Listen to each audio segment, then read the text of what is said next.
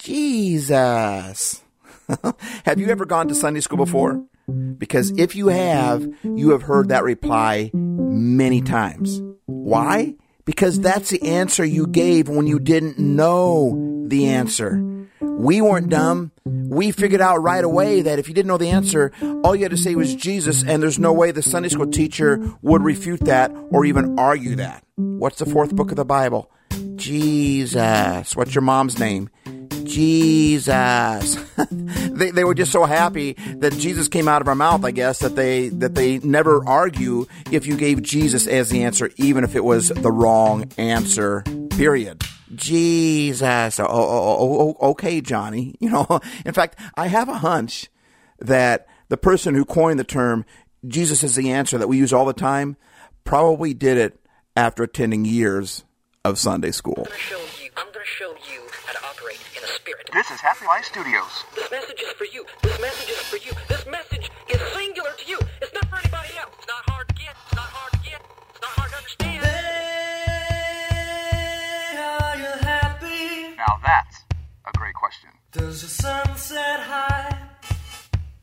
Does your sun set high? Welcome to Happy Life Studios.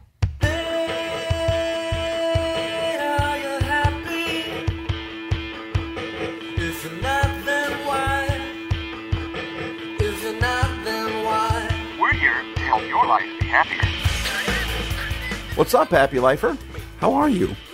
I hope you're happy. I hope you're doing well. Uh, I just got back from a two week happy adventure uh, where we had a couple happy U's, uh, one in the basement, one in the backyard. Very cool. Did a lot of coaching. I actually helped a new nine year old client start her anxiously long awaited YouTube channel. Of course, you're probably thinking, how long can it be when she's only nine years old? But it felt like an eternity to her. She could not wait. And she's been wanting to start one for a long time. And her parents finally said, okay, now is the time. So I will leave the link uh, for, for it in the show notes. Go make her happy. Like one of her videos, comment on it, listen to it several times, or you could even subscribe to it, which would even make her happier. I thought that would just be kind of cool, make make her a little bit happy. Uh, or you could just search for Skyla Smiles um, on YouTube, and you should be able to find her. I talked to a very successful businesswoman about starting her own podcast. Uh, went to a bunch of national monuments with some happy lifers as well as coaching clients. And it looks like we may have even acquired a couple new Happy You coaching clients, which I'm super excited about. So I am filled as well as tired. Hashtag happy life. And I cannot wait to get this episode going because I want to talk some more about last week's podcast on why Jesus died for several reasons. The first is while watching Thor Ragnarok with a fellow happy lifer out in DC a few days ago, I got some more cool stuff that I am really excited to share with you. Secondly, there is so much more to dig into on this topic. And thirdly, and quite frankly, why did Jesus die for me deserves so much more than a Sunday school answer. Because a Sunday school answer is an answer that we give when we don't want to think about the real answer. To be honest, it's always bothered me a little when I would ask my own children, why did Jesus die for you? To which they would just fire off the quick and easy to forgive us of our sins answer. And I would have done something about it back then if I could have figured it out, but I couldn't quite put my finger on what was bothering me. Well, guess what? I have my finger on it now, and I can't wait to unpack this. And I'm so excited that we all get to do this together. Now, first off, believe me, I know that he had to die to forgive us of our sins. I know that this is very true and very vital. I'm not downplaying that Jesus had to die for our sins at all. The problem for me is is that we're we're just so quick to give the real quick answer and, and then just go on with our lives, but it deserves so much more than that. There are so many levels on why Jesus died for us. And like we talked about last week, he died because he wanted to love us more. Well, how can he love us more when he is love, when he's perfect, when he's God? You know, greater love has no one than this, than a man lay down his life for his friends, the Bible says in John 15. So if, if there's no greater love than that, how can he love us more? Well, we talked about it last week, and I don't want to dwell too much on it, but when he was Jesus, he was confined to skin and bones. He loved the world so much that he gave his, his own life, but he could only love as much as his body would allow him to. But when he died, and went to heaven and sent down his presence, sent down his spirit, that his spirit could be with us all the time. He wasn't just confined to hanging out with 12 disciples. He's not just confined to teaching 5,000 people on a, on a hillside. He, he can be inside of each one of us, not just by us. As Jesus, he couldn't live inside us, right? But he could, he could walk by us.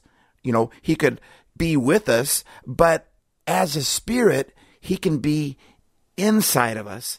And now he can love us even more because we have access to him 24 7. In the middle of the night, we don't have to go wake Jesus up and say, Jesus, I got a question for you. Middle of the night, we can't sleep. It could be 3.30 in the morning. And we could say, God, what do you think? I can't sleep. What's going on here? And his spirit can actually live inside of us. That's how he can love us more. I mean, when he was Jesus, he could walk beside us, but when he's God's Spirit, he can not only live inside of us, but he can own us. That's what Lord means, that he's our Lord, he's our master. He can possess us. Whoa, did he just go there? Did Steve just go there? yes, I did. You know, when we think of possession, we think of demon possession, and that can get, sound a little weird, but hear me out here. Jack Hayford is a pastor at Church on the Way in Van Nuys, California. At least I believe that's where he is. The reason I say that is because he's very wise, very knowledgeable. Um, his brain is amazing. His heart is amazing. And he was asked, can a, can a Christian be demon possessed? I mean, how do you answer a question like that? And kind of like Jesus, whenever Jesus was asked a, a, question, he would always come back with another question. And Jack Hayford kind of said, riddle me this, Batman. You know, he came back and said, we're asking the wrong question we shouldn't be asking if if a Christian can be demon possessed. We should be asking if a Christian can be God possessed. Yeah, Jack Hayford says that. So, what does it mean to possess something? It means to own it. Isn't that what it means when he says he's a jealous God? He wants to be our Lord. That means to own something, to be the master of something. That's what I want to talk about today. Not just have his spirit inside of us, but have his spirit in control of us. Imagine it, it says where God is, there is peace. I mean, He's love, He's joy. And when that spirit is so large inside of us that it controls us, then we're being controlled by love. We're being controlled by peace. We're being controlled by victory. Wow. I mean, talk about a happy life. I mean, that's the definition of it right there. I want my life to be controlled by someone who loves me. I want it to be controlled by love itself. That's what, when someone falls in love, aren't they possessed by love? I mean, my son right now is on his way to go ask his girlfriend to prom. And he's made up all these signs. And we came up with this really cool idea and what he's going to do. Oh, it's so cool. And rose petals and, you know, all these people holding signs. And then she's going to go on a walk with her mom and he's going to be standing there you know, with a with a sign in his hand and rose petal heart at the when she looks at the rose petal heart, she's going to look up there. He's going to be standing. I mean, all the stuff that he's going to. He comes in today. Do you think it'd be good to get rose petals and put them as a heart? And I was like, yeah, that would be awesome. That's what it's called to be possessed by love. Or maybe possessed by infatuation, right? Whatever you want to call it. But that's, he's possessed by that. He, she could all you ever think about. We love that feeling, that giddiness, that whole, that's what happens when an emotion, a good emotion overtakes you. Well, God is more than just a good emotion. He is love. He is the Prince of Peace. In His presence is fullness of joy. So that same spirit, the Bible says, that raised Christ from the dead can live in us, can enliven us. We talked about that uh, last week. So to possess something means to own it. And I went to Merriam-Webster's site online and check this out. These are some synonyms of possess, according to Merriam-Webster. To enjoy, to have, to hold, to own, to retain, to keep. God wants to not just live in us, He wants to retain us, He wants to keep us, right?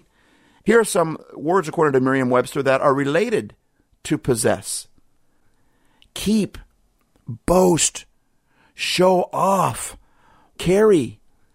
Wow, God wants to carry us, right? I mean, I was just at a Happy Lifers house out in DC, and their daughter, when she goes to bed at night, she's the one who I made the YouTube channel for. And she goes in her room, gets all ready, but then she always comes back out on the couch because she wants her daddy to pick her up and carry her to her bed. After he's had a long day and his back is sore, but every night, boy, he can't wait to pick her up and carry her to bed. That's why God wants to possess us because it's related to the word to carry, keep, boast, show off. Wow. God wants to show us off. That's why he wants to possess us. We should be asking, can I be God possessed? Can I have God's spirit so much inside of me that he carries me, that he keeps me, that he shows me off? Wow, that's amazing. And then Merriam Webster said a phrase that's synonymous with possess. It means to rejoice in. It's not like, oh, God just wants to control me so he can make me do whatever he wants me to do. I'm no puppet, right? No, he wants to rejoice in you. That's synonymous with possess. Isaiah chapter 57, verse 15. The very half, first half of this verse talks about how huge God is. It says, A message from the high and towering God who lives in eternity, whose name is holy. He's showing you here who is about to speak this. He says, I live in eternity. My name is holy. I am the high and towering God. He says, I live in the high and holy places, but also, get this, with the low spirited the spirit crushed. Wow. God wants to live in us. He wants to possess us. He wants to show us off. He wants to rejoice in us. He lives in the high and holy places, but he also lives with the low spirited and the spirit crushed. Wow. That's so much more than to die for my sins so I could be forgiven of my sins, right? I mean, this is why he had wanted to go up to heaven so bad so that he'd come back and live with the low spirit and the spirit crushed. And then he ends this verse and says, and what I do is put a new spirit in them, get them up and on their feet again. You know what that new spirit is? That's him. He wants to not only live in us, he wants to overwhelm us with his, his spirit, his presence. So last week we talked about God wanted to love us more so his spirit could come inside of us, right? And love us 24 7 inside of us, not just next to us like he would have to do when he was confined to Jesus' body. Now he can love us perfectly inside.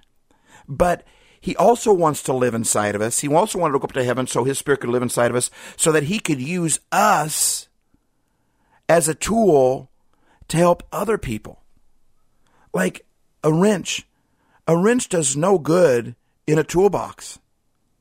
And it doesn't do a whole lot in my hand. In fact, it could actually do damage in my hand because I'm, I, you know, I, I I've got wrenches, but um, it's I got to be careful when I use them because a lot of my friends call me Steve O, but those who really know me call me Steve Uh Oh.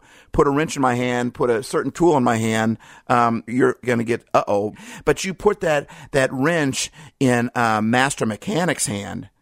Ah, one of our happy lifers works on on Air Force One. I got to go see Air Force One. You put a wrench in his hand, he gets to fix the plane that the president flies in. He gets to fix the what they call it the White House in the air. You take that that wrench and put it in a master's hand, he could do amazing stuff with us. And so God wants to live in us and he wants to be able to use us to help love other people more. Because sometimes you just need, I call it Jesus with skin on. That's why he showed up as Jesus so that they could touch him and feel him. Can you feel me, dog? I mean, that's what he's saying. We can relate to God. He says, no one comes unto the Father except through me. Sometimes we just need God with skin on and he can love us by being inside of us or he can send somebody else to love us with human words, with human actions. Like my son today when he, when he asked his girlfriend out for the prom it's more than just sending her an email. He's doing it right there in the flesh. And there's so many people that need that, but they don't always realize it. Imagine if God's Spirit was so inside of us that He could guide us at any time and say, go here, do that, and we would just, just go do it and not even know why we're doing it. For instance, I was at Camp Daniel on a tour after one of our camps last last summer, and we're on the new campground. We are almost moved in, and we're showing this tour. And on the tour, we were talking exactly about that. We are talking about this couple that that we went to this pizza joint on this Camp Daniel thing, and they were there and we reconnected with them after years and years and years of ever seeing them. And she had been on my Facebook page, but I never really put two and two together. And there they are eating pizza at this restaurant. And we were talking about how God used them and how God brought them in our path and how they were a blessing to us. And as we're coming up the stairs from one of the buildings and we go outside, who is standing there but the very people that we were just talking about how God had used them to help us? And they were standing there right when we came up the stairs holding two checks, one for Camp Daniel and one for me. And earlier that week, I was about to have my power turned off because I didn't have enough money to pay for it. And I'm at Camp Daniel going, God, I don't know what's going on, but I need some help here. Please help us with the funds. And we're talking about how God uses people and how God uses this couple at Camp Daniel tour, right? We come up and there they are standing and she's holding a check in her hand that paid for my power bill that my wife is back at home and the power didn't get shut off. Talk about being possessed by God. Talk about being owned by God. Talk about being a tool in God's hands. Because here's what happened. They were driving to go up north and they were driving on a road that's, you know, I don't know, 10 minutes away from Camp Daniel. And as they're driving by, they felt this thing inside of their heart that said, we should stop off at Camp Daniel. We need to go to Camp Daniel. We need to write them a check. We need to write Steve O, see if he's there and write him a check. As they're driving, God's Spirit was so in them, it owned them so much that they became a tool in His hands. They weren't just sitting in a toolbox. God said, I want you to go to Camp Daniel and I want you to write a couple checks. And it's what I had, I had just given to God and said, God, I need your help. I don't know what I'm going to do here. Um, I don't know how I'm going to pay this bill, but God possessed somebody else. He owned somebody else. He, he spoke to somebody else. He showed somebody else off. They were a tool in his hand that God had blessed him with money so that then he could use that money to bless me as I'm blessing campers from Camp Daniel, a camp for people with disabilities. I mean, isn't that crazy? Romans 8, 5, and 6 says this Those who think they can do it on their own end up obsessed with measuring their own moral muscle, but never get around to exercising it in real life. That's the tool in the toolbox instead of in God's hands. But when we can hear God's voice well enough, when God is so alive in us that he can just put a thought in our head and says, you need to go here and give them this. You need to pay for that person's coffee behind you. I've got so many stories that I could tell. Story after story after story of how God possessed me and I did something that seemed really weird, but later on someone said, Steve, you had no idea what that did for me. I mean, it is so cool. But if we, if we try to do it on our own, we never get around, if we're obsessed with measuring our own selves and our own success, we never get around to exercising this thing in real life. The verse goes on and says, those who trust God's action in them, right? That's the possession there. Find that God's spirit is in them, living and breathing. God, exclamation point. Right? When we trust God, when we ask Him, when we want Him to become so large in us, that we find Him doing His action in us and through us. God's Spirit that raised Jesus from the dead is now living inside of us, living and breathing God as a spirit inside of me. That's why Jesus died. He, and he wants to, wants to use us. But how many times do I, do I pass by people that need help but I don't even think about it because I'm on my journey. I'm in my zone. I'm living my day. But the God, Bible says that God has our days planned out. And so I want to be so in tune to God. I want to be so owned by God's Spirit that anytime, anywhere, He could say, go do this, and I'll just go do it. Just like those people from Camp Daniel that changed my whole, that was a big thing for me. God was taking me through a great big huge test, and they were the exclamation point at the end of that. But the very next verse, verse 6 of Romans 8 says, obsession. We're talking about God possessing us, but now it says obsession with self in these matters is a dead end. Why is it so weird to talk about God possessing us when, when our flesh possesses us? Our selfishness can possess us, right? We have all sorts of things that can own us and get so large in us that it, controls where we go. Our anger possesses us. We get so angry that we do things that later on we regret. We post things that later on we wish we never would have posted. We hurt somebody because we're so possessed by that negative emotion, by that negative spirit.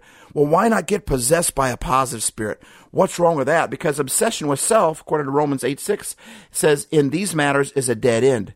And then it says attention to God leads us out into the open, into a spacious, free life. That's happy life right there. Spacious and free. Then it goes on and says, focusing on the self is the opposite of focusing on God. And if God's possessing me, if God is owning me, if God is using me, if God is showing me off, I'm not thinking about myself anymore. And it is spacious and free. Trust me, it is the coolest thing in the world. And he ends, ends Romans 8 6 by saying, anyone, that's us, Happy Lifer, that's us, it's you, me, man, it's our friends, it's our kids, anyone completely absorbed in self ignores God, ends up thinking more about self than God. That person ignores who God is and what he is doing, and God isn't pleased at being ignored. And I don't want to ignore who God is. And I don't want to ignore what he's doing. God is wanting to love somebody right now. And who knows, maybe God is, as I'm talking, I'm saying things that are coming to my mind that are just, I, I don't have typed down anywhere. They're just coming to my mind because I think there's somebody that needs to hear that one sentence. I don't want to ignore what God is up to. But if I'm focusing on myself, if I'm obsessed with myself, if I'm even possessed with myself, or with anger, or with discouragement, or with sadness, whatever, I ignore what God is up to. But if I become so full of God's Spirit, if I am overwhelmed with His Spirit, then I'm not ignoring God at all. I'm actually doing what He is doing, and I am the vessel that He is using to do it. wow. That's why Jesus died. That's why he gave his life for us. And that, my friends, is not a Sunday school answer. Make someone happy. Make just one someone happy. And you will be happy too. Thanks for listening. I hope that helped you as much as it did me. You're awesome. You're amazing. Go love somebody.